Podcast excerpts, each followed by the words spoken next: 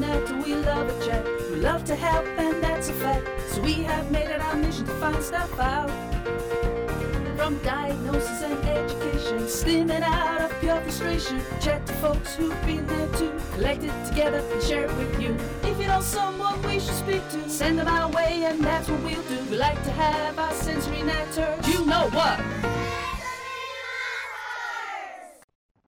Hi everyone, it's Jenny here, and today on Sensory Matters we have got Saffron. Hi Saffron, how are you?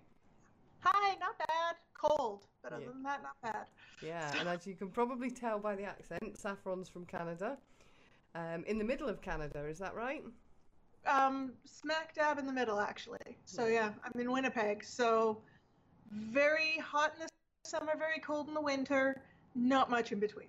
Okay, So- but that must be the best of both worlds, right? Uh, if you consider minus 50 and plus 100 Fahrenheit the best of both worlds, sure. yeah, it's, it sounds good to me. I like, I like distinct seasons, so yeah. Good. Yeah. So you've got snow at the minute. We have snow at the minute, and we're going to have snow for the next six months. So. Wow. Do, do Yeah. you, do you, is the excitement of snow worn off for you? Do you get excited when it comes? I've lived here for more than 35 years. Snow has totally worn off on me at this point. Oh, yeah, I suppose it would. Um, yeah. Yeah. See, I snowboard. You see, so in the, I, I live in Scotland, and the mountains in Scotland do get a bit of snow, but not tons. So I spend um, my winters. I like to go to Europe and snowboard. So proper snow, and so I get very excited by snow. So yeah, I should move to Canada. We no, well, maybe you should maybe move out to like BC because they do have the mountains. Here, it's it's very snowy and very cold, but also very flat.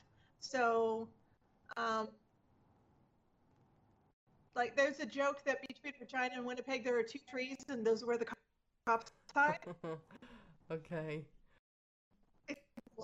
It's not a lie. So, yeah.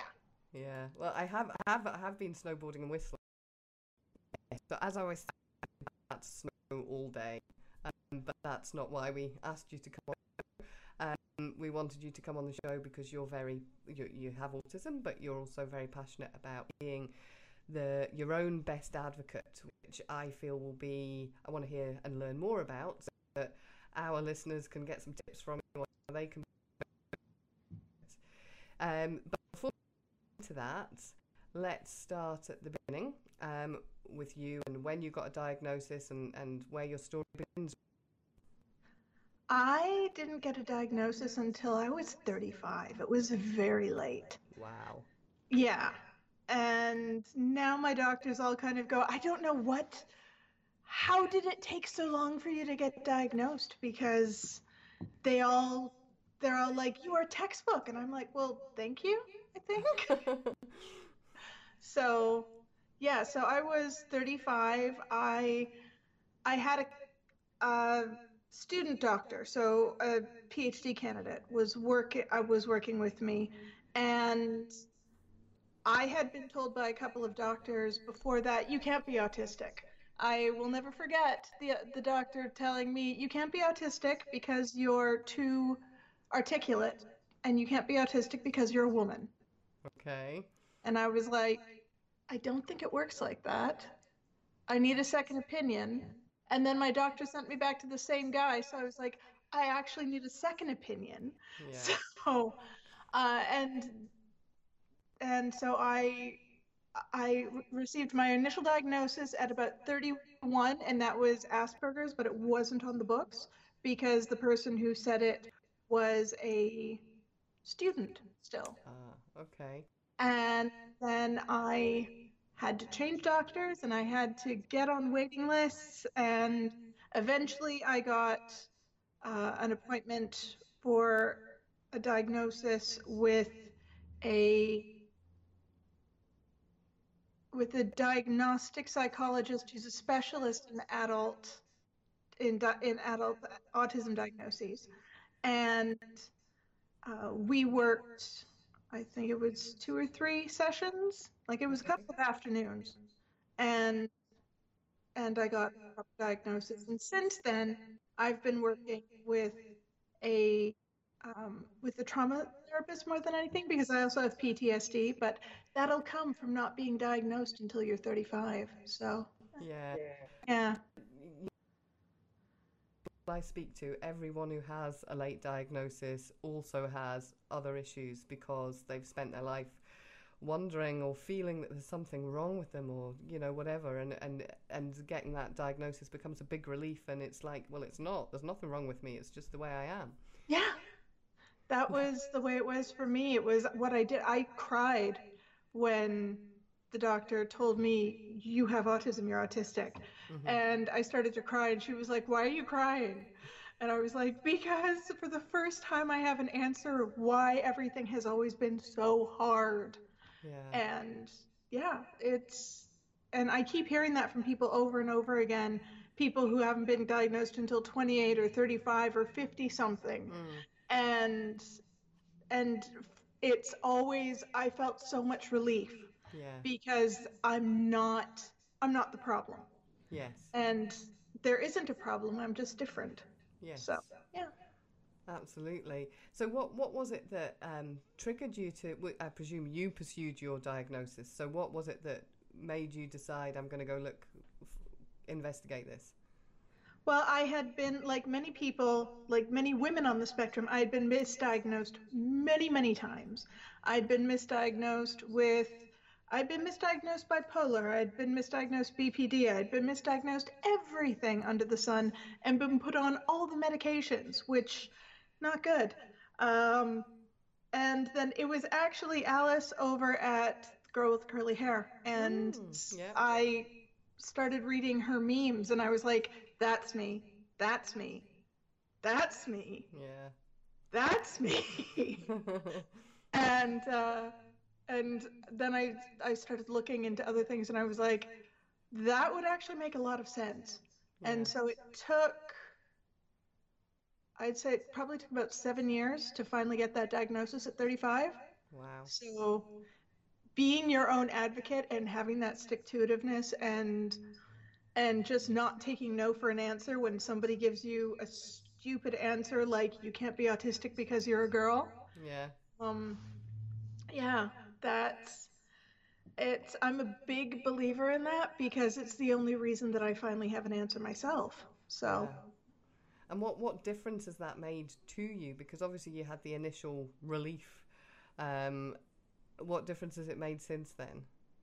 it's well, I mean, it's definitely helped a lot with trauma therapy because there's a lot of your burden and you're broken and you're bad that gets hammered into your head as a kid and as a young adult and finally having an answer it's like no i'm not bad i'm struggling no Mhm. i'm not evil i'm struggling and Mhm. i'm struggling because of this because you're trying to fit a round peg in a square hole Mhm. so So And in it- terms of sorry, carry on. no no go ahead go ahead So in terms of your autism, what is it that that because everyone's is so different. What is the melting pot of your autism? What what things do you struggle with?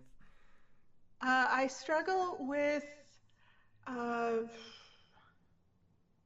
I struggle a lot with uh, with interaction. Like I am horrible at reading intent. I am horrible at reading facial features. I have never been able to make eye contact.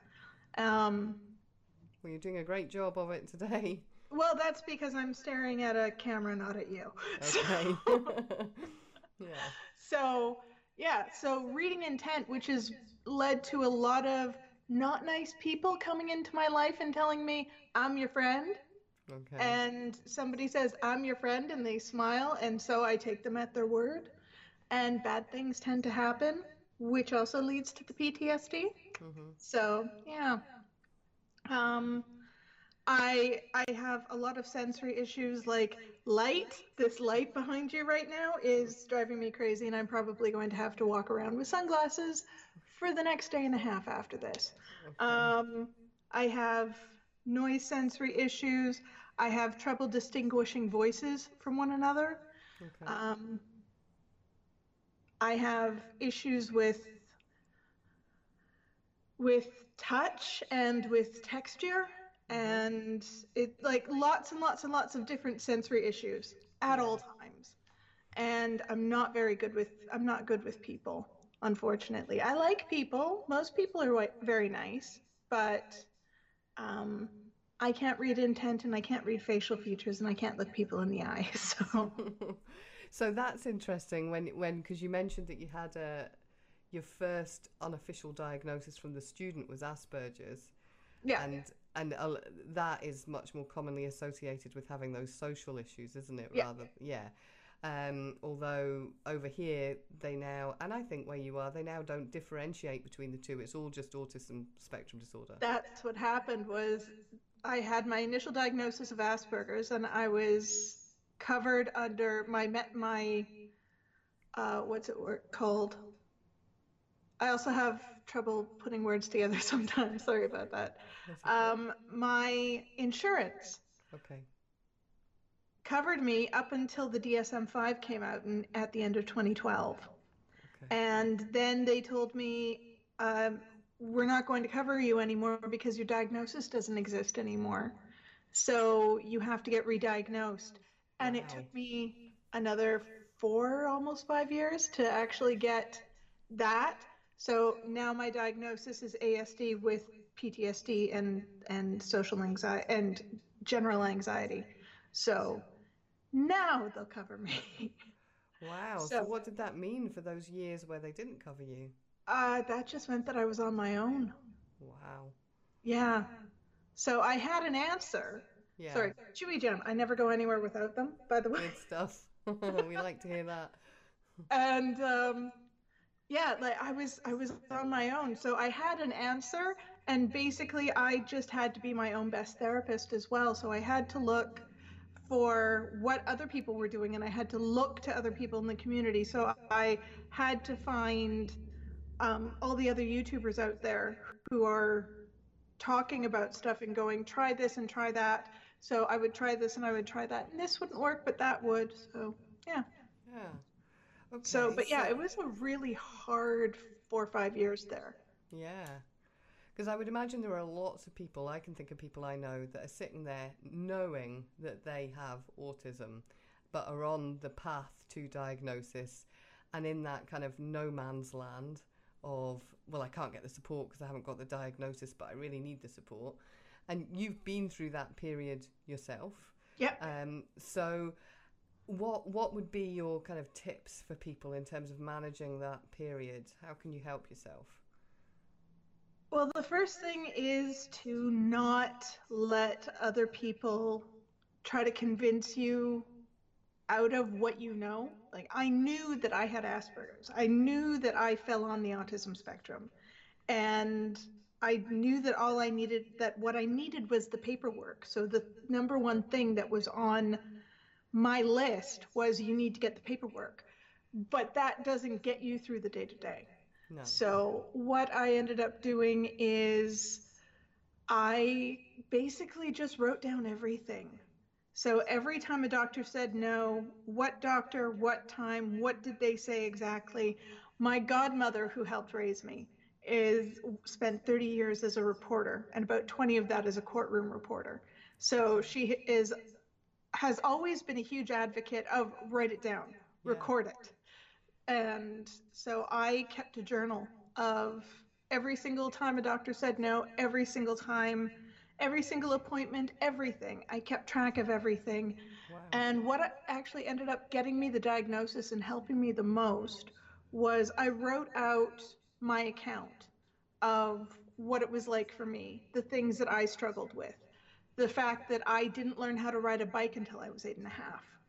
Um, you know, uh, the problems that I've always had looking people in the eye, the problems that I've always had with with textures and with and when I when I have a meltdown and I start smacking myself in my in the head, I just it took me about six months and it ended up being about 15 pages, Mhm. and I condensed it down to about 10. Mhm. And what I ended up doing when I finally got to to the top of all of those waiting lists is I just hand it to the doctor and I go because when I'm sitting down with somebody, I'm concentrating so much on the mask that getting the words out is very hard. So I just handed them, and I was like, this is what's going on. Yeah. And then the next doctor, this is what's going on. This is what's going on. Pardon me. This is what's going on. And and that helped a lot. So having that account, actually sitting down, spending a few months thinking it all out and and and categorizing it and going, I have problems with this, and I have problems with this, and I have problems with this, and I have problems with this, writing it all down and being able to hand it to the doctor, that helped a lot. And in the meantime, at the end of every appointment, write it all down in the journal. And like my godmother always says, record everything. So, yeah. Yeah, no, that's a great tip. And I guess through that process as well, you probably, I know it sounds crazy, but got to know yourself even better. Yeah, I, I got to know myself. I got to know what symptoms were really, really important to getting me di- to, to getting me a diagnosis. What were the things that I really struggled with? So when I finally met my trauma therapist for the first time, I was able to just hand her that 10 pages and go, this is everything that I have problems with. And she was, and she looked at it from the point of view of somebody who specializes in PTSD. And she was able to go, well, I can see how this and this and this and this and this all mm-hmm. would have contributed to that as well. So it's helped with that as uh, as well. Yeah. So yeah.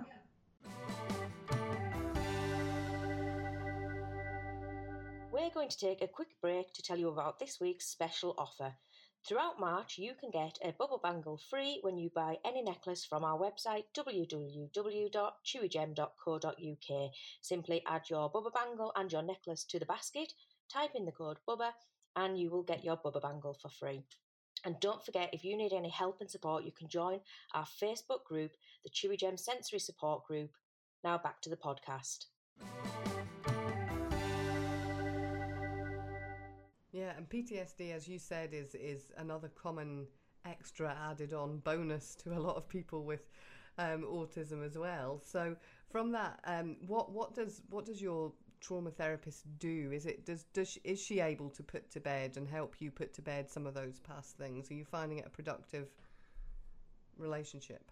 One of the things that I were that I struggle with the most is like a lot of people with PTSD is dissociation. And I have lost entire months to just haze. And it's not good. Um, but working with Dr. Gillis over the last two years, we've like yes you open up the the ugly black bleeding boxes in the back of your head and you sort through things and you deal with things and then you put them in a clean box and, and, and kick them to the back of the closet and you're done with that. Mm. That's part of trauma therapy. The other part is learning how to cope. And so learning how so learning exercises learning things like learning how to tell when i'm about to dissociate and pulling myself back hmm. and that has been that has been the the second prong of trauma therapy that has really really helped Yeah. over the last two years So how do you recognise what- for for yourself when that's about to happen? for myself feeling it's it's it's a very hard thing to put into words. It's just i i can tell the feeling. I can tell that i haven't done anything in an hour that i've just been sitting here in the chair staring at the wall. Mm-hmm. And i'm feeling a little out of body and i'm a little freaked out but i don't know why. There's like a general thrum of anxiety running underneath it Yeah. running running underneath everything but i don't everything just feels very and then i'm like okay what's one thing what's what are two things what are three things what are four things what are five things sit on the floor spend some time with the cats and there's one of them right over there sitting in his man cave so spend some time with the cats do a painting do something bring yourself back behind your own eyes Yeah. and force yourself to stop dissociating and it's not easy because your brain is trying to protect you yes. and so you have to go no no no no no everything's fine what are you trying to what are you trying to protect me from? Okay, everything's fine. Yeah. Let's let's do something. So that's yeah, and and fighting it doesn't work No. because because yeah, your brain is trying to protect you. Your brain is is dissociating you from the world because it thinks that you're in fight or flight mode and Yeah. it's try- and it's trying to fly. Yes. So, yeah. So you have to So you have to be kind to yourself Yeah. and at the same time sort of kick yourself in the butt and go, "No, like stay behind your own eyes. Everything's okay." Yeah. So, yeah, sorry the heat just went on. That's all right. But again, you'll need it at minus 20. Yeah, it's Um, minus 20. I'm not going to turn it off. No, So- quite right. Um, so so that's that's interesting. The whole fight with your brain because it's it's exactly what you say. Your brain's trying to do what's right physically, Yeah. um, and and it's it's not fighting it as much, but just helping it understand or control it. I suppose that it doesn't go into that caveman mode of just shutting down and legging it. Yeah, Um, just shutting down and blacking out. It's like, I don't want to black out the next three days. What's freaking me out? Okay, well, how do we fix it? Yeah. And how do I get myself back to a baseline as well? So, play with the cats, you know, watch something on YouTube, do a painting, something, you know, do something that forces you to stay right behind your eyes. Yeah. and be present.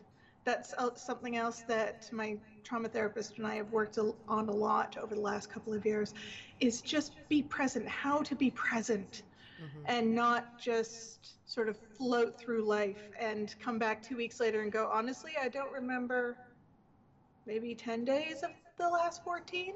That that doesn't work. Yeah. Yeah. But when we started, that was what I would say at the beginning of every session. She would ask, you know, how many days have you lost? And I would be like, 10. Now I actually haven't lost a day in six weeks, almost eight. So I know. well done. So obviously we're doing something right. yeah. Yeah. Definitely. So, what about your family and things? How did they all react to your diagnosis? Were they like, "Oh my God, we knew all along," or were they shocked? Or I unfortunately don't have a very supportive family unit, so I don't have a lot of support. The one person I do have is my godmother, Yeah. is the court reporter. yeah, Um, she and I are on the phone like two or three times a week, and she has always been my best advocate besides my, beside myself. great. And she has always protected me and been fantastic, been like the best auntie you could ever ask for. So, yeah. fantastic. That's good. And so you said right at the beginning there that you know people said to you, the doctor said to you, um, "My God, your textbook." Um, you know, why, why is this not finally, picked up before? like the third doctor said your textbook. yeah.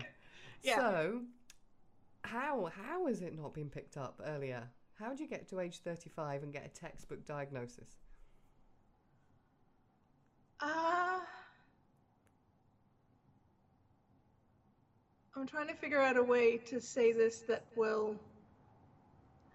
I was raised by fundamentalist Christians, and Okay. so my parents tended to try and pray things away Okay. more than anything.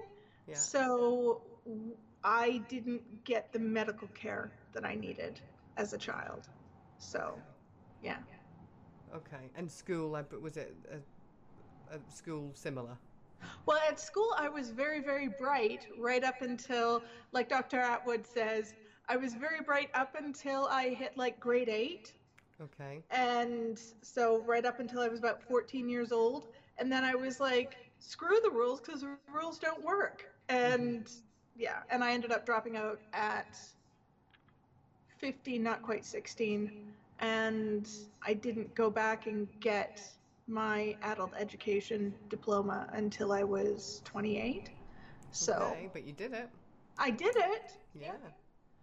Is So, but yeah, that that 10, 12 years in between was not fun or pretty, and it's not something I like looking at unless I'm in trauma therapy. So, yeah, fair enough.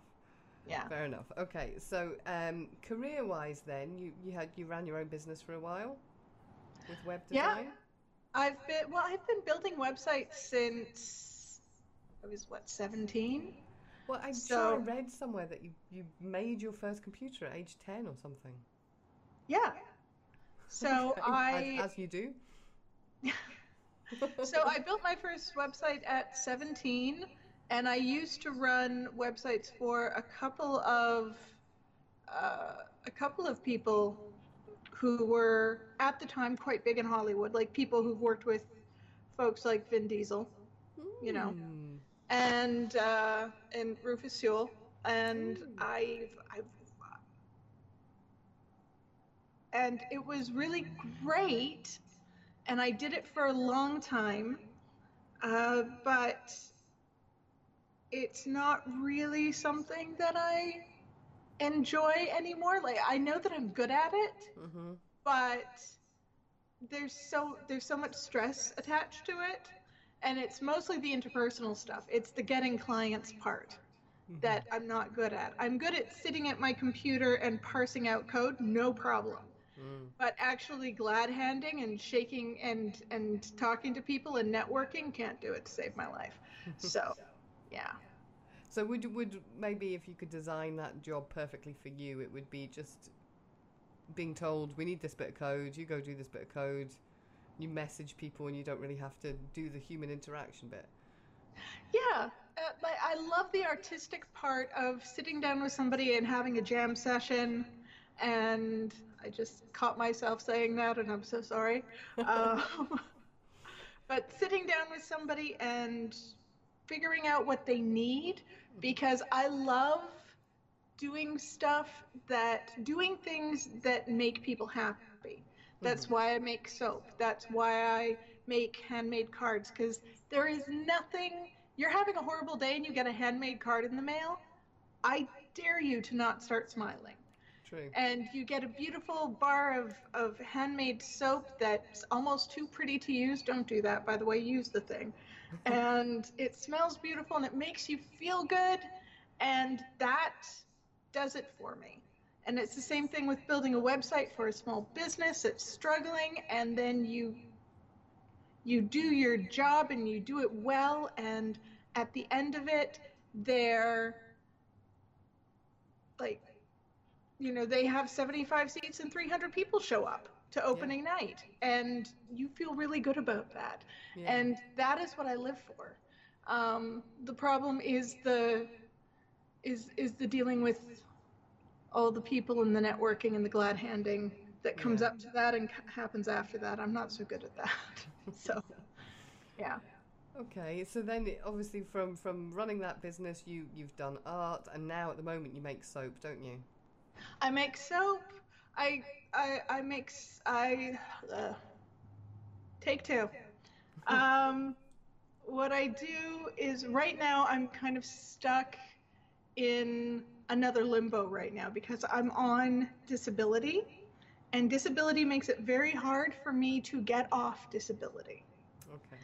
So I can't sell soap because they will claw back 100% of the cost of the soap. Okay. And that means I can't save 30% for taxes, which means I'm actually worse off than I was before I sold the bar. Okay. So, yeah. Okay. And so, it's wow. and it's frustrating. So, So yeah. is that I, I don't know anything about how things work in Canada in that sense. If you're is that how it works for anyone that's on disability? If you make any extra income as your own business, you have to basically give it back. Basically, yeah. In Manitoba, Okay. I, I can't speak for all the other provinces. In Manitoba, disability is considered a last resort. okay. So they and they don't e- like they don't even cover rent um, completely. So I kind of have to figure out where to find the rest of that, and it's not it's not fun.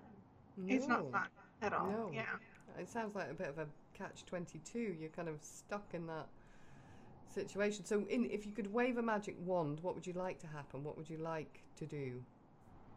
I would love to do things that are useful that make people happy. And I think that's what everybody really boils down to is you want to do things. There's that old quote from Aristotle where your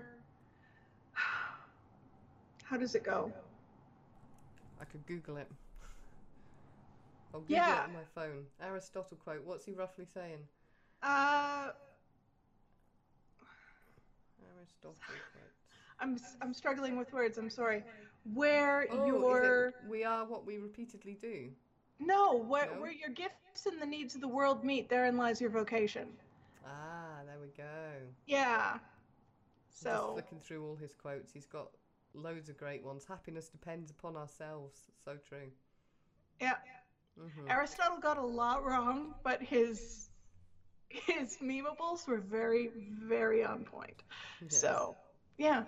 So where your where your gifts and the and the needs of the world meet, therein lies your vocation. So and and the Japanese talk about that too. The things that you love, the things that the world needs, that's you find that spot in the Venn diagram. That's the sweet spot. yeah. And like a lot of people, I would love to be able to make soap and paint and make YouTube videos and blog and still be able to pull together enough to cover food and rent every month. So, yeah. but right now I can't. So I'm working towards it. But Yeah, I'm sure you'll get there, considering how formidable you've been in pursuing your diagnosis and life. And there's no, you've already proven, proven how strong you are and what you can achieve. thank you. Yeah. So let's let's get to the meat of being your own advocate. So what do you mean by that? Because it's something you feel very passionate about. It is because if there is anybody out there who has had to do that, it's me. Um, a lot of some people have wonderful, supportive family units that have their back and will march into a doctor's office and go, "She needs help," or "He needs help," and that's wonderful. But there are a lot of us, especially those of us who fell through the cracks when we were children hmm that are looking for adult diagnosis that don't have that. And we don't have, I personally don't have a, a big support system. I don't have a loving, supportive family around me to, you know, kick down doors for me and go, no, she needs help now. Uh, so you have to, it's, it comes down to that same tenacity to, to being your being your own best advocate means I suppose just that is Yeah. having to is not giving up on yourself and knowing and knowing yourself well enough to know that this mm-hmm. the way things are right now isn't working and I mm-hmm. need help Yeah. and being able to kick down those doors yourself. And I don't kick in doors, I knock politely. and, you know, and go, if you have a moment, but, you know, you do that on enough doors, eventually somebody will listen. And I was lucky enough, it took until 35, but eventually somebody listened. So I think being your own best advocate is a huge thing, and everybody needs to do that. Even if you do have that big support system around you, you need to know your own story. You need to know what you need more than more than anybody else in the room because especially I find people on the spectrum we tend to get spoken over a lot. hmm And so if I'm sitting in the doctor's office with somebody else, like with a parent or with one of my siblings or with somebody else, they'll be talking with the doctor and then I'll, you know, keep trying to put my hand up and the it actually happened with me with a specialist a couple of months ago is he was like, "Oh, I know exactly what's wrong with you." And I'm like, "But that's not I ha- I'm not experiencing that. Oh, I'll just send you in for an MRI." No. Yeah. and you have to be able to say no because nobody else especially when you're an, you're an adult trying to find a diagnosis or trying to find help after diagnosis unfortunately, nobody else is going to advocate for you, and you have to do it. So keep a journal, write it all down, record everything. If Barbara taught me anything, if my godmother taught me anything, anything, it's record everything. So. Yeah, no, it's, it's a good idea. The other thing that just struck my mind there is whether you've got supportive adults in your life or just or not. Um, I think one of the challenges that a lot of people who go through an adult diagnosis face as well is other adults going, but you're 35 and you survived this long and you're doing okay. Why would you want to, you know, do that? Um, so you've got all these voices kind of almost challenging your own what you know is right that yes i do want this and i do need this but all these voices other adult voices around you saying but you don't need it because you've survived this long so why why pursue it sort of thing so from listening to you i'm i'm almost thinking being your own advocate is also exactly what you said about having the strength to know yourself and know that despite all these voices you you should pursue it if that's what Yeah. you want. Because a lot of I I got that after the first two doctors said you can't be autistic because. Yeah. And I had one or both to different varying degrees of my parents tell me to just to lay off and you've that sentence you've survived this long? Is like yes i've managed to survive. I've managed to keep my head above water. I've managed to not end up a statistic. Yeah. But i would like to actually do more than just survive. Like i'd like to have a chance to thrive. Yeah. And the best way for me to do that is to have those letters behind my name. Yeah. And to be able to say, no, this is it, and to get the help so that I can do more than just survive, so that I can do more than just subsist, so I can actually thrive. So, yeah. Because it's not. I mean, people think that. I mean, yes, okay, you, the, the the diagnosis can open doors to give you the support that you need, definitely. Um, but from everyone that I've spoken to, the biggest thing is putting your own internal demons to bed. Yeah. Because you've lived with it, thinking, what's going on? What's going on? Questioning your whole life. And, and and it goes back to what we said right at the beginning that, that that kind of big sigh of relief that it's just the way I am. It's nothing I've done. I'm not behaving wrongly. I'm not doing anything wrong. It's just the way I'm made. Um, Yeah.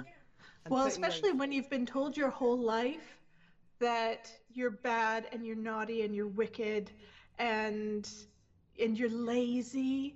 Like mm-hmm. you didn't like you didn't even bother to learn how to ride a bike until you were 8 years old. You're so lazy. We're going to take your bike away and give it to your sister.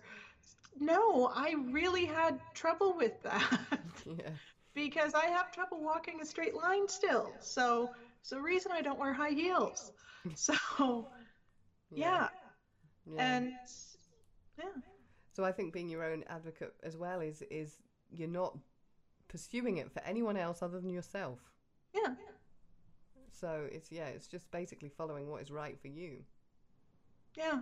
Yeah. And for some people, just being able to say, you know, to thy own self be true and to go, I know that I'm autistic, well, that's great. Mhm. What I find is a lot of those people have the means to be able to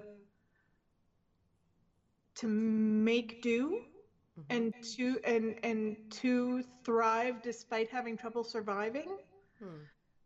but a lot of us aren't there and a lot of us have that problem and have that question mark in the back of our heads and have always been told you're bad and you're wicked and you're lazy Yeah. and being able to put those voices to sleep and Mhm. put them to bed and as Dr. Gillis and I, as, as my trauma therapist and I say, put them in a new box and kick them into the back of the closet.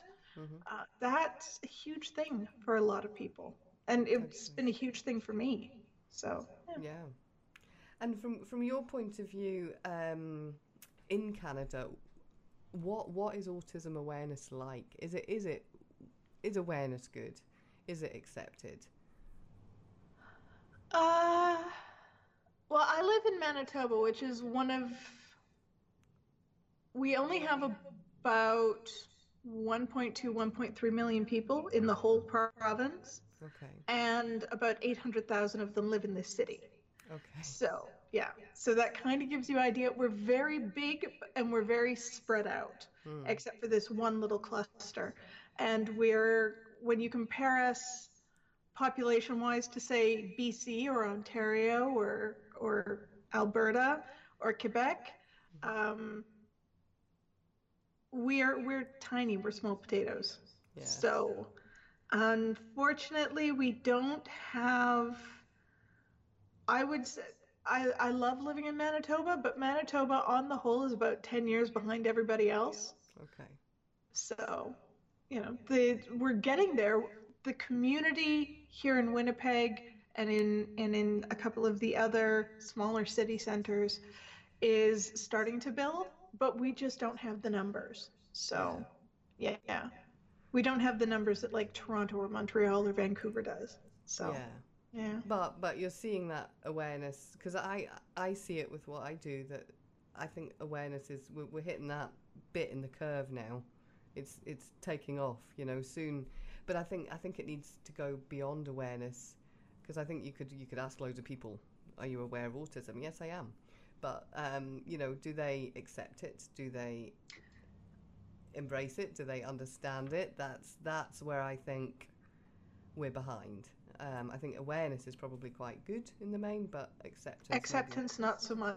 I think Manitoba, I think Canada as a whole is acceptance is, and accepting that what the autistic community needs, what what autistic people need, is different from other disabilities. Yes. So, like, I would love to be able to work a a straight job, like a regular nine to five. I can't though, because I like I don't have. I have so like the sensory problems are there and the interpersonal problems are there and I I can't hold I've never been able to hold down a job for more than like 6 to 15 months. hmm And now that I have a diagnosis, I don't know that I've e- that I'd even be able to get in the door. So, yeah, a- awareness is great, but acceptance is the next step, and we we need to get there. Yeah, absolutely. Yeah. But it's good that that you know awareness is increasing. I, I definitely see a lot more noise around autism than you know a decade ago, for example. It's it's gaining momentum, which is fantastic. Well, the fact that people are starting to realize that it is a spectrum Yeah. and that you can have everywhere from somebody like me to somebody who's completely nonverbal and and self-harms and has to wear like a hockey helmet to keep themselves and try and the fact that people understand that you've got everything and that they're all valid and that they're all problems and they're all struggles Yes. and I like to think that we're getting there. Yeah. I like to think so. Yeah, I But- think so. And I think just yeah. the more that we have conversations like this and we put it out on the internet and we make sure that those voices are heard, then the better we'll do with, with impacting on that. Yeah. Well, I'm not the only autistic person in my family. My cousin, who's three and a half years younger than me, is also on the spectrum. He was nonverbal until he was like seven. Wow. Okay. And yeah, and but if you look at the things that he has problems with and the things that I have problems with, they're like 90% the same. Mm-hmm. But he was able to get get a diagnosis and I wasn't because I didn't have a speech delay and he Mhm. did. Yeah. So yeah, yeah so it's probably more obviously urgent, more flaggable than, you know, girls also who it was tend the to mask. 80s and everybody still thought that it was still all boys. Yes. So yeah. Absolutely.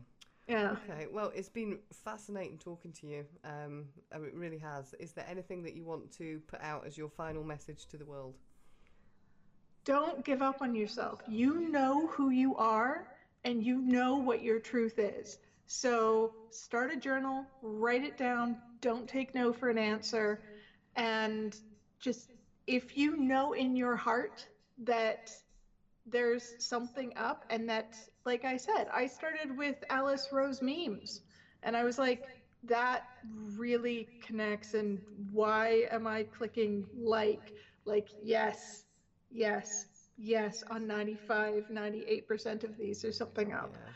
If you're having that, don't give up on yourself. Don't let other people try and shush you. Find an answer. Mhm. And especially, I, I don't know about in the States or in the UK, but in Canada, every province has the waiting lists are long, but there are services. And like I said, it took me five years to get to the top of some of those lists, but I did it. And you can do it too.